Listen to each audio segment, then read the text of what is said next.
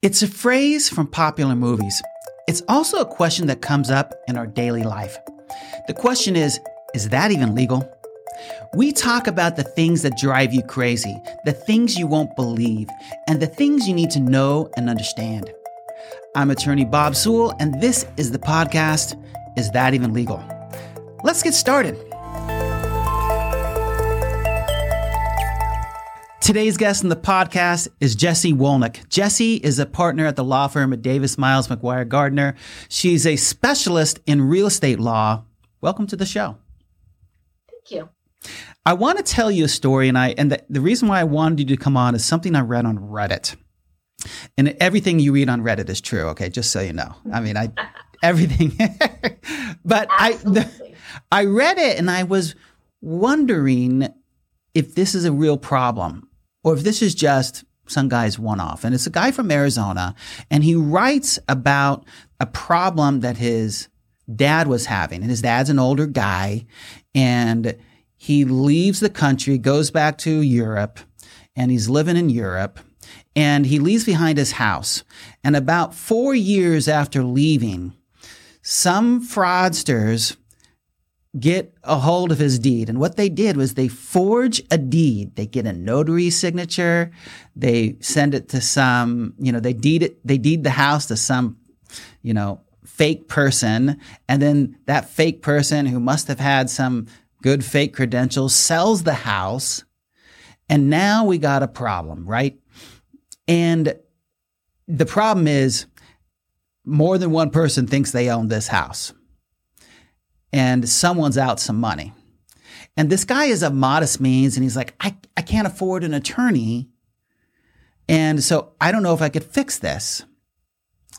And uh, there we have it. That's that's the that's what I see in this Reddit page. Is that real? Does this happen? Absolutely, it happens. And I have dealt with situations similar to that just in the past year alone. I would guess maybe at least 10 cases that I handled, and I'm just one attorney. Okay, 10 cases. That's that's a lot. Yeah. Are they all here in Arizona? All in Arizona. Okay. Let me ask you, let me just some preliminary questions. When I, you know, when someone acquires one of these day, deeds, I am, let's say I want, I want to buy this house and I buy from the fraudster, what have I bought? Uh, a problem, a lawsuit? I mean, uh, uh, here's the issue.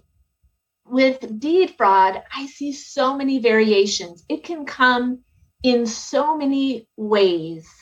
Uh, for example, just you know, to take a step back and help people understand when we say deed fraud, what is that? That is when somebody steals your identity, forges your name on a deed, and tries to claim that they are now the true owner of that property.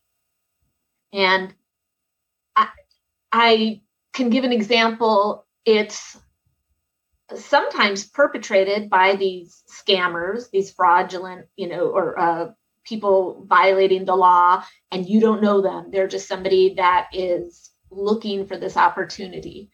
But unfortunately, the statistics say more often than not, it's usually somebody you know and usually a family member. Ooh. And so we have to remember it's not just some uh, unknown criminal hiding behind a computer. Uh, I recently taught a class to the um, certified fraud examiners, the state of Arizona, and presented to you know FBI agents, law enforcement, talking about this because this is obviously a real issue. Title companies are dealing with it, banks are dealing with it. And the statistics I presented there showed, you know, a pie chart where uh, maybe 10% of the deed fraud was occurring by unknown individuals, what we'll call scammers. But the other 90% were usually somebody they knew. And a large chunk of that were their sons, unfortunately, and hmm. and then a portion of that daughters as well. So often it's um, children, siblings, and it's usually somebody they know. So it doesn't have to be a scammer. Now, the the scammers that we don't know, they're a little more sensational and frightening, and so that's usually what we hear more in the news. And uh, your Reddit story absolutely uh, occurs. I'm thinking of um, one recent uh, story where there was an individual, the, the house was vacant. And so that's usually one of my red flags that the um, criminals like to target those empty properties. And they, um, I don't know how they were tipped off uh, on this particular property, but the scammer in a different state assumed the identity through fraudulent documents of the true owner, um, took on that that identity, and then from another state sold the house. And fortunately, the true owner was alerted because she got a notice that uh, she owned several properties, but she was notified that one of her tax bills had been unpaid. And so she thought, oh gosh, which one did I miss? And so when she went to do her search, that's when she discovered, lo and behold, somebody had transferred the deed to another owner. Okay. So it, it happens by strangers. So I guess my question is when the buyer buys, they've laid out cash, right? They've given it mm-hmm. to the fraudster and it's good money. This sometimes it's hundreds of thousands of dollars, right? They've yeah. laid this out. Someone's responsible for that, right? But do they own, does the buyer actually own the house? They don't typically end up owning the house. I mean, you I've heard of some sensational stories where in another state the scammers actually did go and take possession of the house and it was quite an effort because it was vacant, quite an effort to get them out. But uh, I can give you a, a, true life story right here in Arizona that I was retained for and it, it was uh, a, a, deed fraud perpetrated by an unknown person.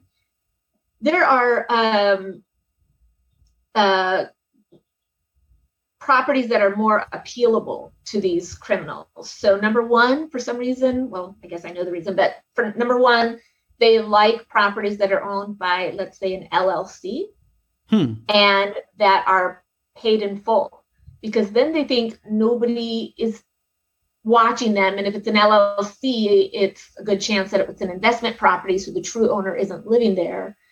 And so a lot of times I'll see it's uh, a property owned by an LLC or corporation of some kind, and it's often paid in full.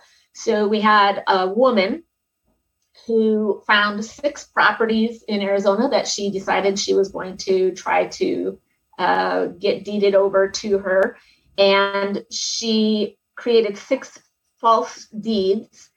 Uh, she she also committed identity fraud, so she stole the identity of true individuals. So they were also victims of this. Um, she acted as the notary, created her own fake notary stamp, and she what she did is she cut and pasted a notary stamp from an online document and turned it into her stamp and then she signed all the deeds using a program, a PDF program that's very good. That if you type in a name, it actually looks like a signature. It's a very advanced PDF program. So she fraudulently signs the name of the true owner as if conveying to the person that she stole their identity of. And then she stamped the notary stamp as if the signature had been notarized and then uh, attempted to steal six of those properties. Now, I do know on one of the properties, she actually showed up with a couple of people and said, Hey, here's my deed. I now own this house. Get out. And you can imagine the, the real property owner who did live in that house said, uh, he, quickly thought on his feet and said, let, let me um, call my attorney. I'll get back to you. And he closed the door and didn't let her enter and she thankfully went away without much more effort. And um, long story short, then I ended up with two victims of this. I, I have a very uh, fortunate connection to a lot of um, title company um, uh, counsel and things in the state of Arizona. So I do get referred a lot of um, these matters because I do a lot of these. and I am able then to help resolve this. So and the the um, title eventually gets back. If you could afford the attorney, the title eventually gets back to the true owner, right? It it, it does. It should. Yes, with some effort. And, and I can give an example. So for the lady that stole the six houses, one of the owners had a good title insurance policy that covered fraudulent activity on a deed after closing, after she, after the the uh, individual purchased the house. So when he found out there had been deed fraud, he just filed a claim on his title insurance policy, and he uh, was covered. They hired an attorney to assist him in getting his title clear Now the other individual. He had gotten a more basic title policy, so he did not have title insurance for after closing um, deed fraud, and so he had to hire his own attorney. Yeah. Yeah. And it makes sense that they get the title back, right? Because, and, you know, and, and it's not cheap because got, someone's got to pay for the attorney work because, you know, the general rule is that when you have, uh, uh, that, that fraudulent title cannot convey good title. That's a general law school rule. So the, the title comes back. But not typically, from what I understand, without a lot of legal work, money, and effort. And so I always say these poor individual individuals that are victims of deed fraud end up becoming victims again because they likely didn't have adequate title insurance to cover these after closing conveyances, um, fraudulent conveyances, and so they have to fix it. Now, you know, there are uh, a lot of attorneys that I think would say, well, if you come to me and I see deed fraud, you're going to have to file loss, a lawsuit for quiet title. And that is definitely what I think the majority of the legal population would say. I have um, been able to fix all of the deed fraud cases that I've dealt with without litigation. How do you do that? Unfortunate. So, uh, what you had just said was there's a cloud on title. And so most attorneys will say, well, you have to file a lawsuit quiet title to get the court to declare the title is no longer clouded. But because of the efforts and experience I've had, I've discovered that if I can just get them clear title again through um, some affidavits and title insurance, I've, I've cleared their title and we did not have to file for litigation, which saved them thousands of dollars. That's key there. You said the word insurance. And I want to explore that a little bit because when after reading that Reddit article, I start doing my research. I start going down, you know, the rabbit hole, as if you will. And I come across this article in Forbes and it says the deed fraud insurance is nothing but a scam. It does this the, deed fraud never happens and you're going to be wasting your money and don't do it. How do you feel about that? I disagree. I happened to read the same Forbes article, and I think, um, if I recall, the individual that was was being interviewed was not even a real estate attorney. He was some um, some I think financial advisor or something along that line but you know he references having to hire an attorney but he himself is not an attorney.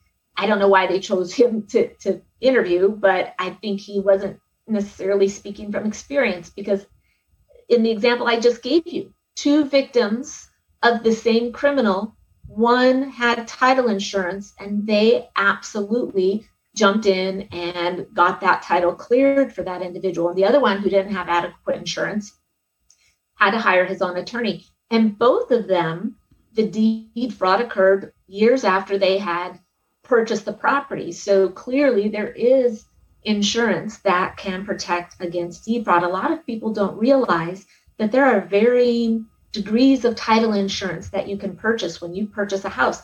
Most people just buy the basic policy and, and don't even think twice and, and don't question it. When I'm advising folks, it's pennies on the dollar more, uh, you know, uh, whatever the, the difference is, it's nothing extravagant. And I would get the premium policy of the title company or title agency that you're working with because it's likely that there could be, uh, after closing deed fraud protection.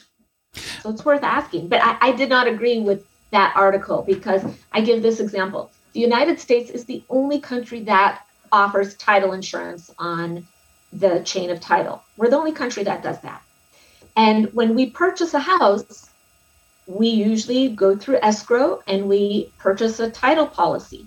How many of us are ever making a claim on our title policy through the years? Very few of you. So if you're saying, well, we don't question it, of course we would get title insurance when we buy a house.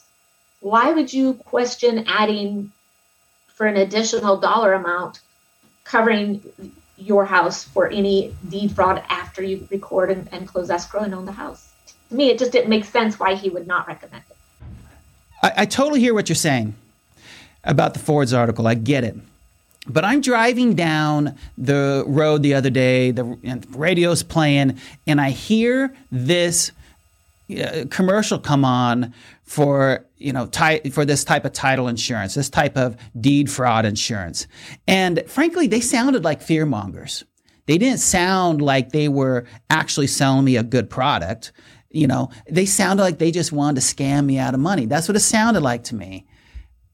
What do you think? Well, I think number one, everybody should do their own research and homework. Um, you know, I can't say that those ads are what they're peddling or what product you're going to get if you respond to that ad.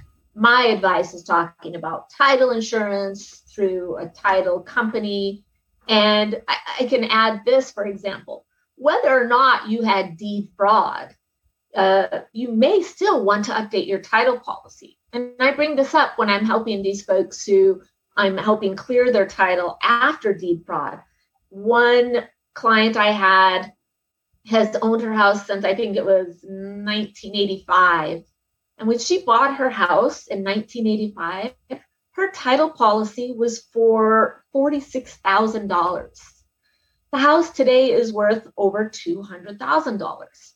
And so I told her beyond just me clearing the deed fraud from your title, we're going to get you a new title policy and we're going to update it because if anything else had happened, any other event that would have caused you to file a claim on your title insurance, you would have only had a policy up to $46,000 because you didn't update it. Now, I'm not saying everybody needs to run out and buy a new title policy, but it does bring to mind that that is the added bonus if you do get uh, an, an, updated title policy then it increases your amount to your current value you, also you a lot of people ask me well, what about those commercials uh, you know whatever names they're giving me does this work and and it's usually an alert um, that that i hear is on the ad sign up for this and we'll notify you if anything is recorded against your deed and people are asking me is that a good idea? Is that worthwhile?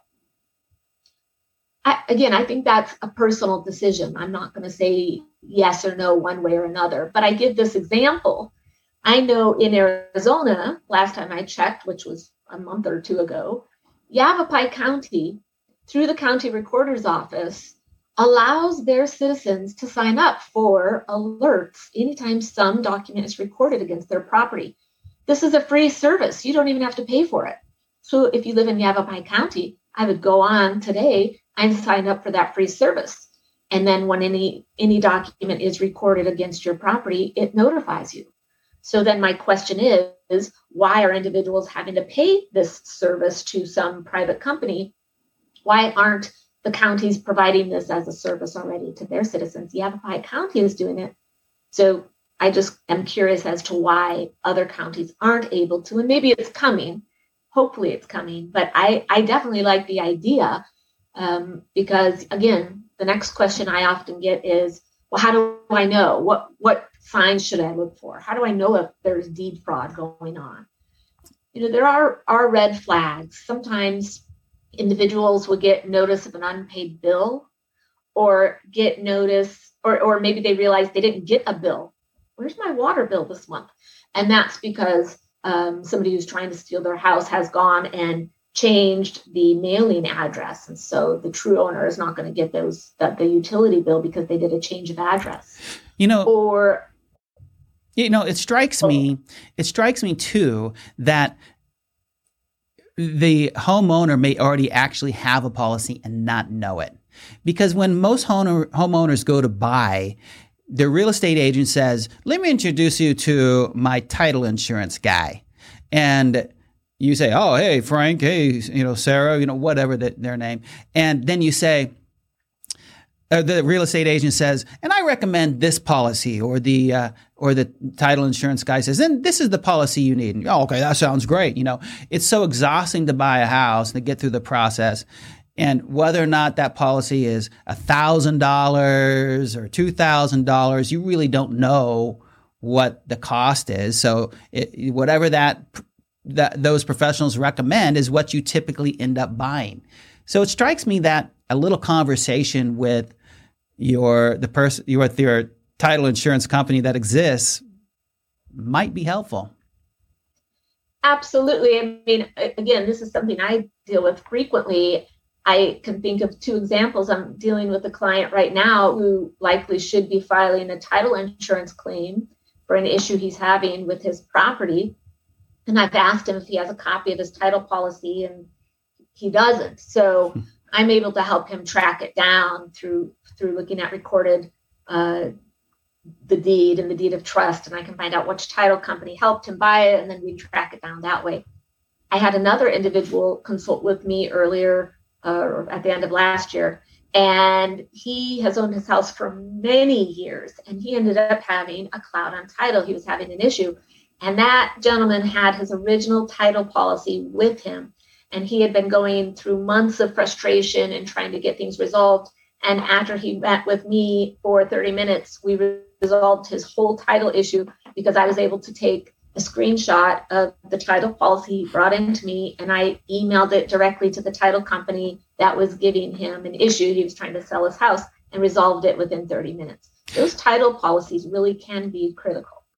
I want to flip the script because we're talking about the poor homeowner who's been victimized thus far. That's, and we've got given that person uh, a lot of advice. Contact an attorney. You know, inquire into your own title policy. That's some of the advice. Possibly buy new policy. Um, but I want to flip the script to the to the other victim in this because it's not just the homeowner; it's the buyer.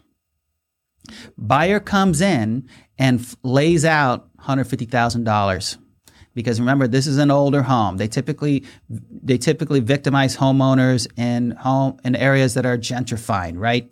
And where the home has possibly been vacant for a while. That's a common target. So the buyer comes in, lays out $150,000 cash, and is looking for the fix and flip or whatever they think they've got. How do they get their 150 grand back? The uh, one of the recent um, cases I had was exactly that. So an individual uh, forged documents, uh, pretended to be the property owner, sold the property to an investor, and they used a title company, thankfully, and uh, that was an investor. So he turned around and sold it, I think, three more times within like a 24 to 48 hour period. So we had four victims within a two day time span. And so I did some things to immediately notify the title industry that there was uh, fraud going on on the property, so no other victims would be added.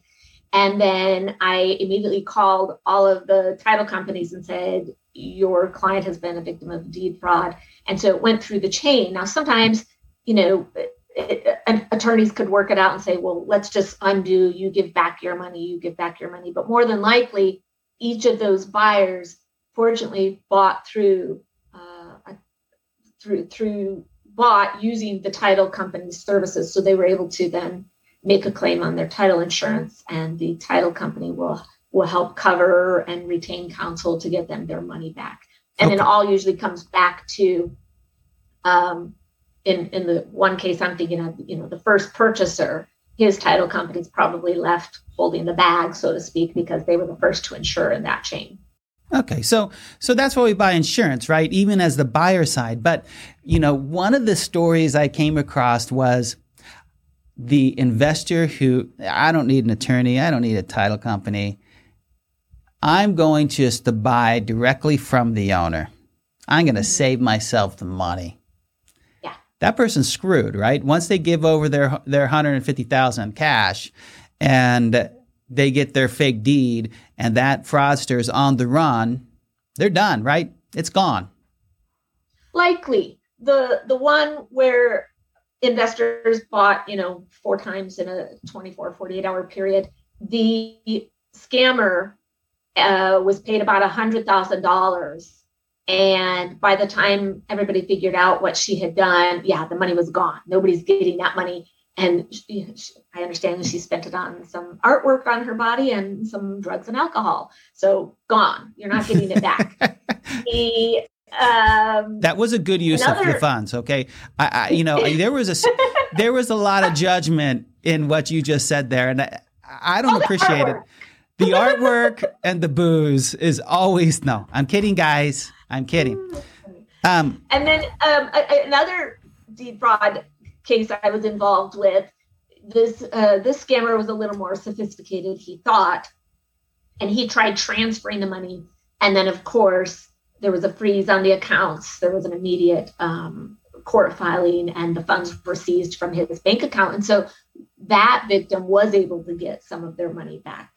So it, it depends. I mean, there's so many scenarios. It's not always a vacant house. It's not usually some unknown, you know, criminal. Yeah. And and there's so many scenarios of how deed fraud occurs. It, it just depends yeah. how fast the victims are alerted to what's happening and how fast they seek counsel. Because unfortunately, for for the victims, deed fraud is very complex. This is part of why I love it every deed fraud case that's presented to me, it's a new puzzle. And I quickly have to think about how I can resolve it as quickly as possible for them. Yeah.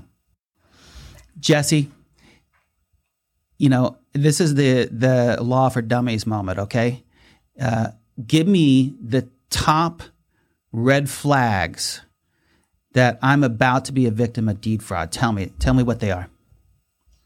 Well, and just to clarify, it's not usually about to be. Unfortunately, it's going to have occurred before you realize it. Hmm. So the red flags that you have been a victim of deed fraud.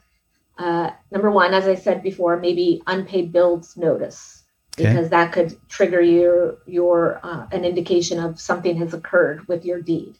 Number two, maybe notice of foreclosure, and you don't have a mortgage on your home. That means somebody has stolen your deed and gone and taken out a loan to try to, to steal your equity. Hmm.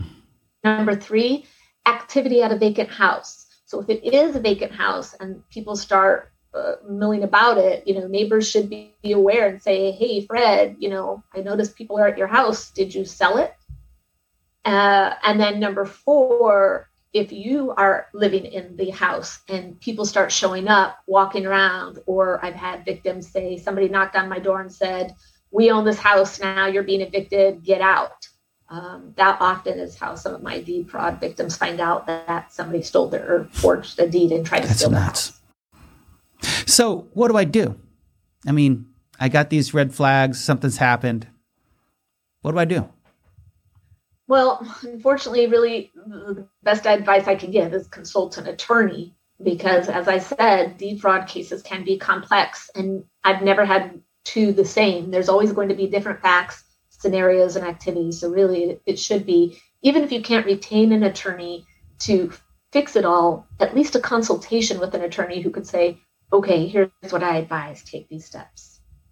Now, a lot of people will ask, well, if I don't want to be a victim of deed fraud, what steps can I take to protect myself? so these are common steps that you can take to protect yourself. Number one, you can monitor your credit report right? We know that we're supposed to get a free credit report, and I'm understanding you can space that out. There's three major credit reporting companies or agencies, and you can request a a uh, free credit report every four months. So that would get you through a 12 month period using, you know, Experian or whatever the other two are. Spread it out so you could monitor your credit report. Number two, you can check the status of your deed you can literally just go on to the county recorder's website and check your your uh, name and see if anything has been recorded against your property. Number three, as I said before, you could buy title insurance that will help protect. And then number four, a little different twist. Some folks who have a property paid in full, I've heard some attorneys advise them to put a deed of trust on their property because if there's a deed of trust, now you usually have to contact the lender that holds the note to, to give you a deed of release. So if the scammer is using forged documents and trying to sell to somebody that is using a title company, likely then that's a trigger for the title company to realize, oh, hold on, this this person isn't who they say they are. So some people encumber their property to some minimal degree just so that it's another step that the scammer would have to overcome to to steal the house or the title. Interesting. Hey Jesse, thanks for coming on. Yeah, it's my pleasure. If I or someone else need to get a hold of you to uh, talk about my legal problem, my deed theft, whatever my real estate problem would be, how do I do that? They can contact me. Uh, as you said, I work for Davis Miles McGuire Gardner. My email address is jwoln, like Nancy, ik, at davismiles.com. Hey, thanks again for coming on. Thanks for listening to Is That Even Legal? Remember, this isn't legal advice. If you have a legal question for yourself, reach out to an attorney. Remember that we're fun, we're lovable, and we are here to help you. To my listeners in 62 countries across the world, if you have something you want to explore, email us at producer at evenlegal.com. And don't be shy about leaving a review for this podcast on your favorite podcast forum. See you next time.